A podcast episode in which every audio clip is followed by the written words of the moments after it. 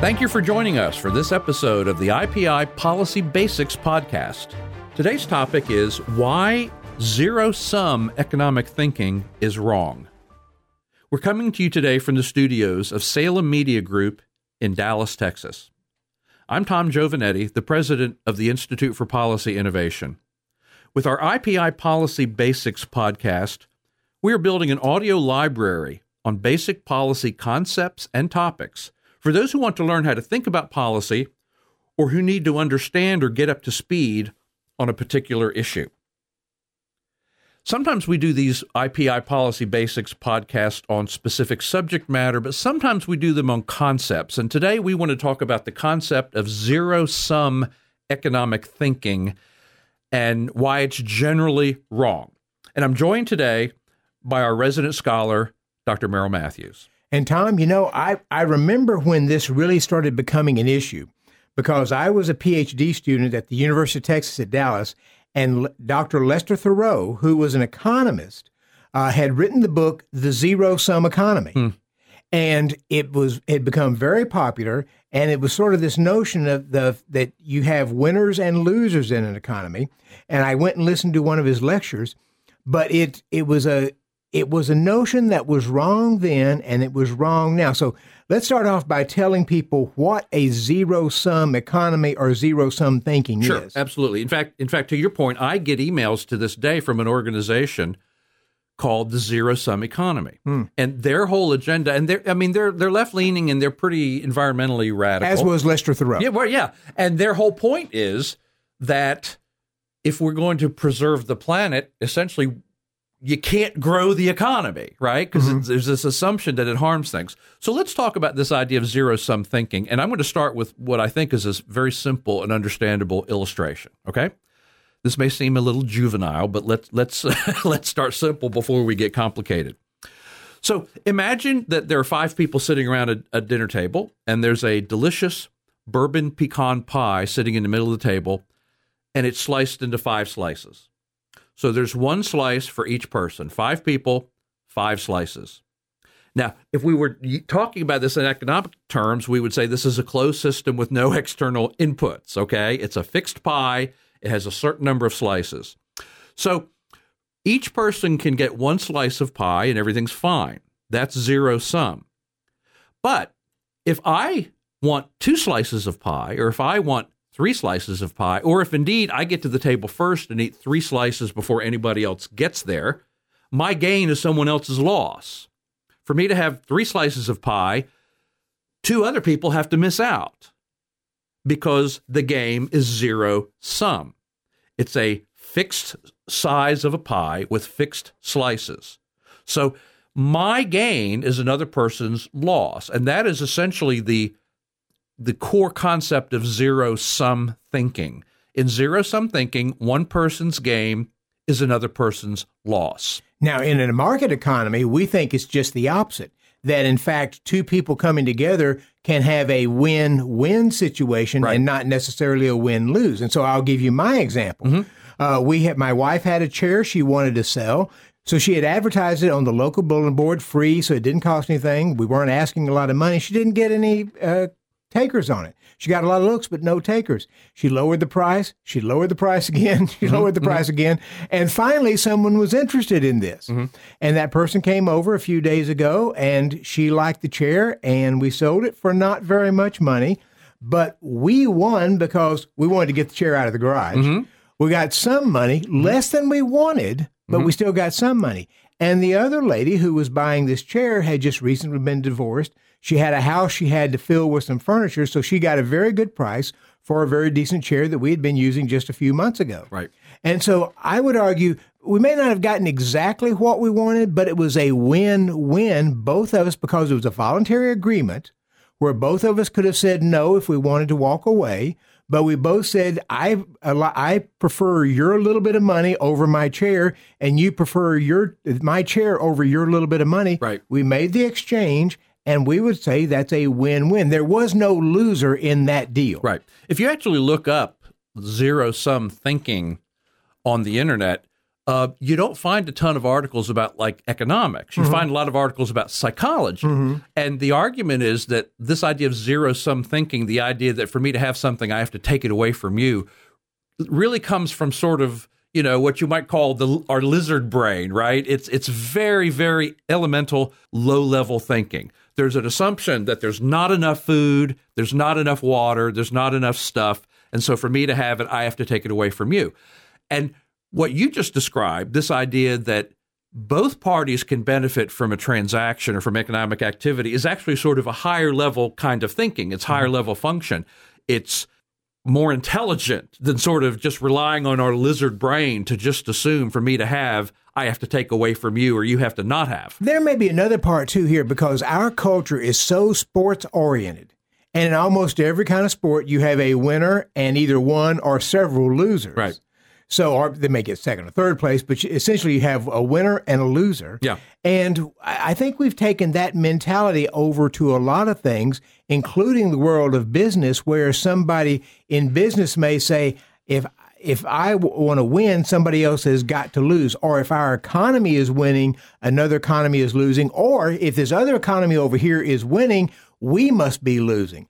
And that's just not how you think in a market economy. No, you're right. But you make a good point. Let's spend a couple minutes on this.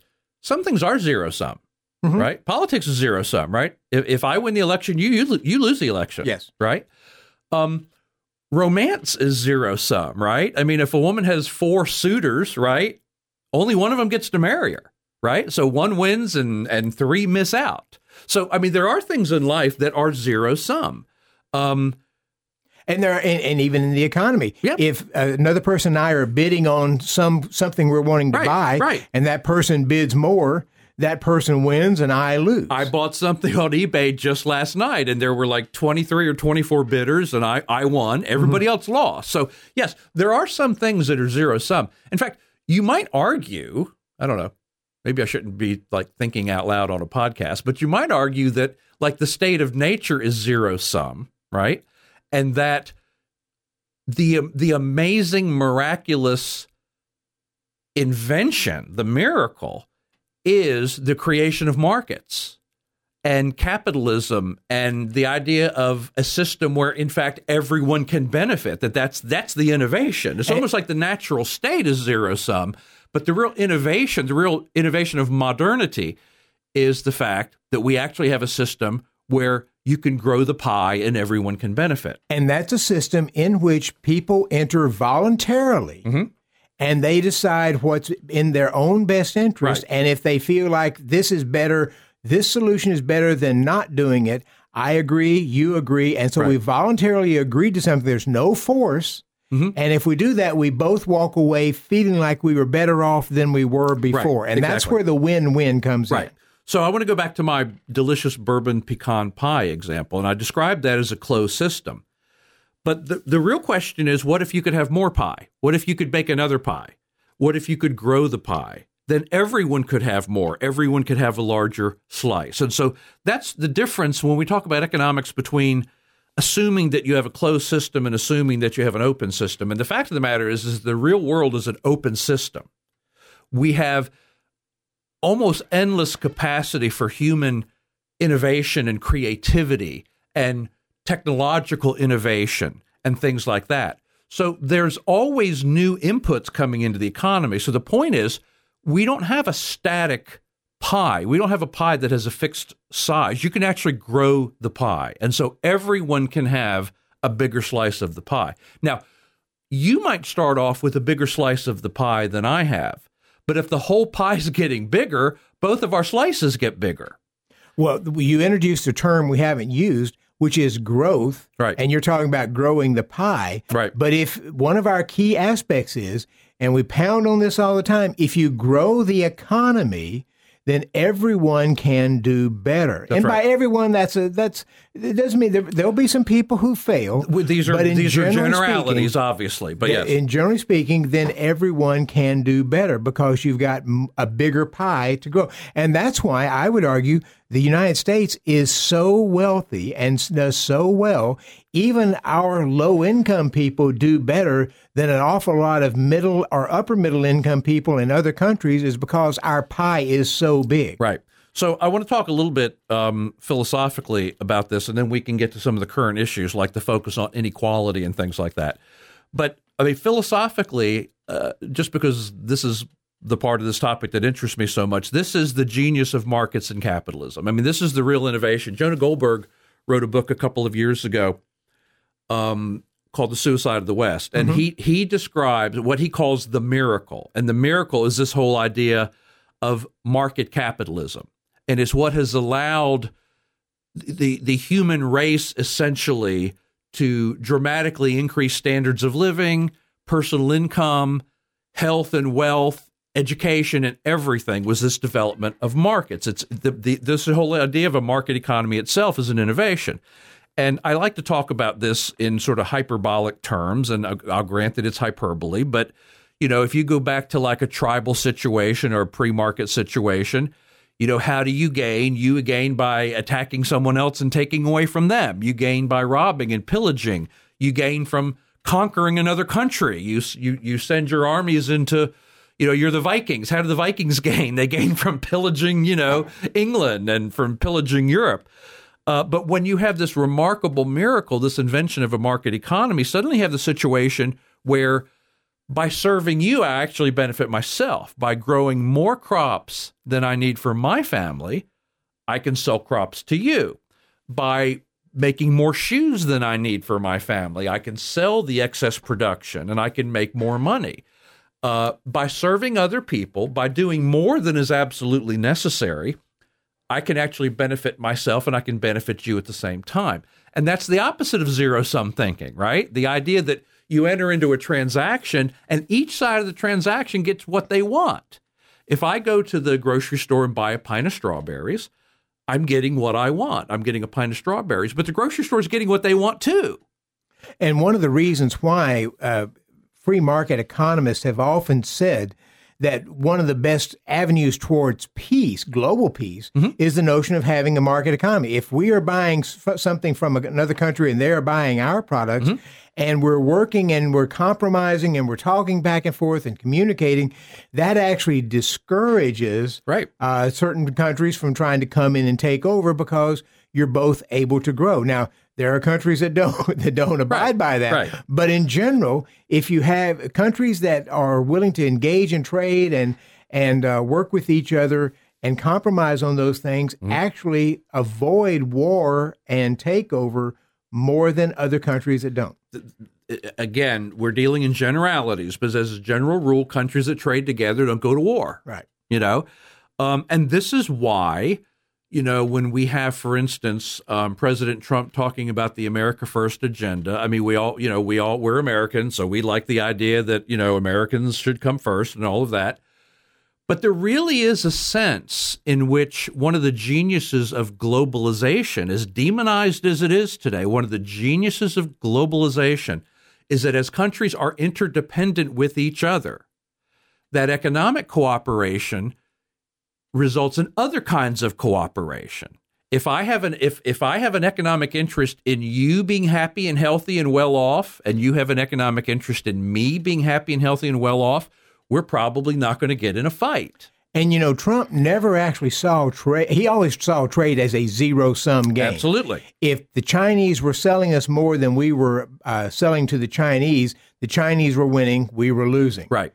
And that's just where it's just fundamentally wrong. Yeah. Because in the economy, I buy lots of things from people or companies that never buy anything from me. Right. Exactly. And I feel like I'm winning. That lady who bought the chair is probably never going to come back and buy anything from us again. And I will probably never, I don't know where she is. I could never go buy anything from her. But we both made a deal and she feels better off from it. It wasn't that I won and she lost. Right. We both won in that trade. That's exactly right. I want to go back to my pint of strawberries illustration. Let's just say that a pint of strawberries is $2, right? Well, if I'm giving $2 of my dollars to the grocery store for a pint of strawberries and I'm getting $2 worth of strawberries back in exchange, that's an equal exchange of value, right? We both got what we wanted. Nobody got ripped off. Nobody took from anybody else. That's an equal exchange of value, and we're both better off as a consequence of that.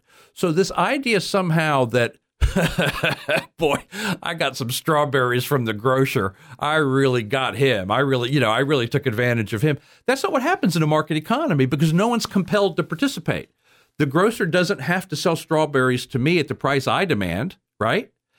I don't get to dictate the price. So as long as it's voluntary, as long as there's no compulsion, both sides are better off. Now, you mentioned President Trump. For all the good that President Trump did, the tax reform and all this kind of stuff, I don't know that we've ever had a better example of a zero-sum thinker in national politics than Donald Trump. Mm-hmm. I mean, he really did believe that if another country was doing well, they must be doing it at our expense. Right. And that's why we had all this chatter about China ripping us off, but not just China, Mexico and Canada. You know, we didn't just put tariffs on China. We put tariffs on everybody. We put tariffs on Mexico, things coming from Mexico. We put tariffs on things coming from Canada.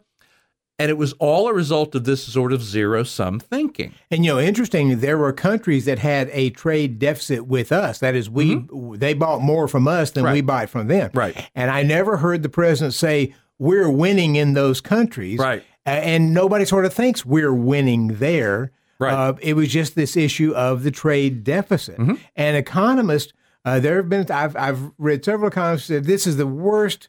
The notion of a trade deficit that sounds like a balance sheet is one of the worst economic concepts anybody's ever come up with, because if I give something that for something and I'm willing to make that trade, there is no deficit there. That's right. You know, we at IPI have written about this many times, that trade deficits literally don't matter.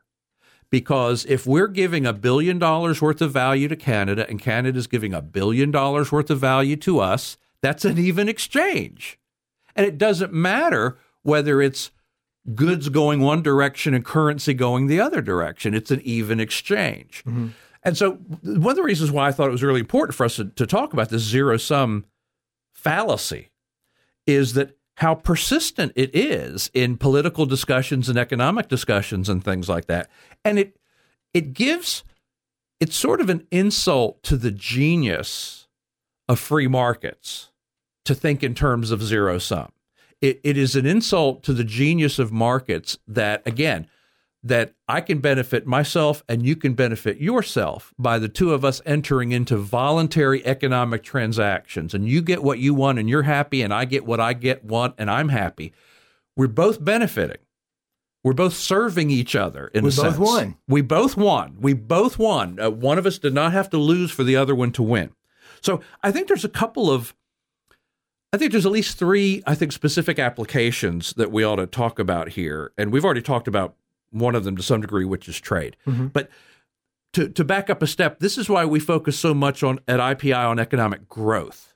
This is why economic growth matters. This is why when you talk about, you know, in the past year, the economy grew at 4%, or in the past year, the economy only grew at 1%. Because if the economy's growing, as a general rule, everyone's slice of the pie is getting a little bit bigger. Now, is there going to be somebody who has a bigger slice of pie than you do? Yes. Is there going to be somebody who has a smaller slice of pie than you do? Yes.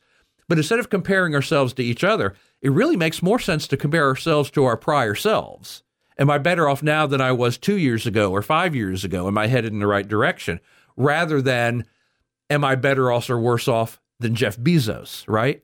Because there's a real sense in which how Jeff Bezos is doing has really no impact at all on how I'm doing. Because the world is not zero sum. For Jeff Bezos to be a multi-billionaire did not require him to take away from me. In fact, Jeff Bezos became a multi-billionaire by serving me, by creating an amazing product that I love, Amazon, that provides incredible services and conveniences to me and to my family. And yet we have in Washington now a group of people, and they're the ones who are running Washington and the budget committees and so forth, who think that if somebody has done well financially, even if you're talking about a company like Amazon, it must be that person is winning and the rest of us are losing. And so the core error there is zero-sum thinking, right? The core error here is the fact that Amazon is so wildly successful must come by abusing someone somewhere, right? And somebody must be losing. Somebody must be losing. And in fact, when you look at the history of these, I mean, just talking about tech, for instance, Microsoft became wildly successful, not by taking advantage of people, not by taking away from people, but by delivering a product of incredible value. And before Microsoft, IBM did the same thing. They grew and became big and powerful by delivering a product of incredible value. Walmart, the same way. Walmart delivers a product of incredible value to American consumers, and they win and their consumers win. And Amazon, the same thing. Amazon has grown. Their shareholders have profited. Jeff Bezos has profited. Their employees have profited, not by taking advantage of people, not by taking from people, but by providing an incredible, beneficial service and convenience. And so that's what we mean by you can grow the pie, you can make the pie bigger, you can make the economy bigger through this almost endless human capacity for innovation and new ideas and invention, new businesses, new business models, and new technology. So don't fall into this error in domestic policy and antitrust stuff and resenting rich people and big companies. Don't fall into this error of zero-sum thinking. Now, the other way that we talked about this was in this international trade. And so, you know, we just need to touch it again, I think. But the fact of the matter is that it doesn't hurt the United States to engage in trade with other countries, because just as it doesn't hurt you and I personally to engage in trade with each other, it doesn't hurt the United States and Canada to engage in trade, or it doesn't hurt the United States and, dare I say it, China to engage in trade. Now, where I think the president was correct when he talks about China ripping us off was in the areas where they are literally ripping us off, like espionage and cybersecurity and stealing American patents and stealing American technology. Yes, that is China ripping us off. But China selling goods to Americans for the prices Americans want to pay is not China ripping us off. That's an even exchange of value. So I think international trade is an important area for this too. And then the third area, I think, in current debate where this becomes a problem is the focus on inequality. You know, during the Reagan years, we used to talk about how a rising tide lifts all boats, right? And so today there is so much focus on inequality, the fact that some people have more and other people have less. But in a free market economy where everyone's slice of the pie can grow because the system is open, because there's no natural limits on growth. You can grow the pie and everyone can benefit. Surely that is better than this goal of equality, because if you focus on income inequality, if you focus on the difference between the slices of the pie, the solutions to that always involve limiting the free market economy, the thing that created the wealth in the first place. So when you have sort of essentially socialist prescriptions for inequality, it's inevitable that those socialist prescriptions from inequality will have the impact of slowing economic growth or even reversing economic growth. And so would you rather everyone be relatively well off but have a high degree of inequality, or would you rather everyone be equally poor and miserable? Because that is what socialist economies deliver, according to history. And with respect to inequality, one of the reasons why the trade issue was important is because if a company like Walmart can find a product made in another country cheaper than it's made in the U.S., and in many cases, it was a product that wasn't even made in the U.S. anymore. Right, exactly. But they're able to find this, and they're competing among several. They're finding several countries, and it's made cheaper in this country as opposed to that country, and they bring it in. Mm-hmm. In terms of inequality, that makes lower-income people's dollars stretch further. Right. Walmart has done more to help low-income people be able to pay their bills and get what they need than many other things out there mm-hmm. that the left wants to promote right. simply by making the prices cheaper and available to people. Yeah, markets have a much better track record than governments as far as lifting all boats mm-hmm. and bettering people. All right, let's wrap up with a couple of observations. We talk about markets, but we like the phrase free markets. Mm-hmm. And I think the reason we say free is this issue of markets are always beneficial to both sides of the transaction so long as there's no compulsion. Right. Right? In a free market, it's the negotiations and it's the private agreements between you and I that determine what is the price someone's willing to pay for something, right? Two or more entities enter into a contract voluntarily. That's right. And the contract is there to be, that may be a role for government to enforce the contract. Mm-hmm. But other than that, it's two right. or more entities entering an agreement. Exactly. So as long as there's no compulsion and as long as it's voluntary, it's a free market. And the reason this is an important thing to mention is when we get into things like government price controls, mm-hmm. when we get into government enacting policies that affect prices, whether they're price supports or whether they're price limits or price controls, you really no longer have a free voluntary market anymore. I mean, you might have a market, but it's not a free market. Mm-hmm. So the real genius of markets is, as you say, that they are voluntary and free of compulsion. So that's why the word free is important in that phrase, free markets. The second thing I think to observe is while there are things in life that are zero-sum, as we described, economics is not. And so it's a real logical fallacy to apply zero-sum thinking to economics. You can grow the pie. Everyone can have more. Everyone can improve themselves. All parties to a transaction can benefit from the transaction, so long as there's not a gun pointed at your head and so long as there's no compulsion. And I think the final observation I'd like to make is for those of us in the conservative world, the center-right world, the free market world, however you identify yourself, I think it's very important for us to not let Donald Trump's zero-sum thinking mm-hmm. become part of our approach toward policy. For as many things as President Trump got right, he was very, very wrong in this idea of zero-sum thinking. And so we don't want to start adopting this idea somehow that for America to be first, everyone else has to be harmed mm-hmm. or everyone else has to be lessened. The Ronald Reagan School of American Leadership is that America is the shining city on the hill, providing a good example to everyone else and encouraging other countries to liberalize their policy, to have more economic freedom, to have more personal freedom, that we provide a good example and we provide good incentives, not that we think for us to succeed, everybody else has to fail. Well, with that, we'll wrap up this IPI Policy Basics podcast. We hope you enjoyed it. We hope you learned something, and we hope you agree. You can find out a lot more about economic growth and trade and markets at our website at IPI.org. If you've enjoyed this podcast, how about giving us a favorable review on iTunes or your favorite podcast platform?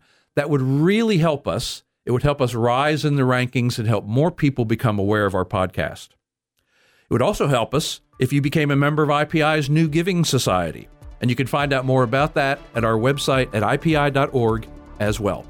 Thank you for joining us, and we will see you next time.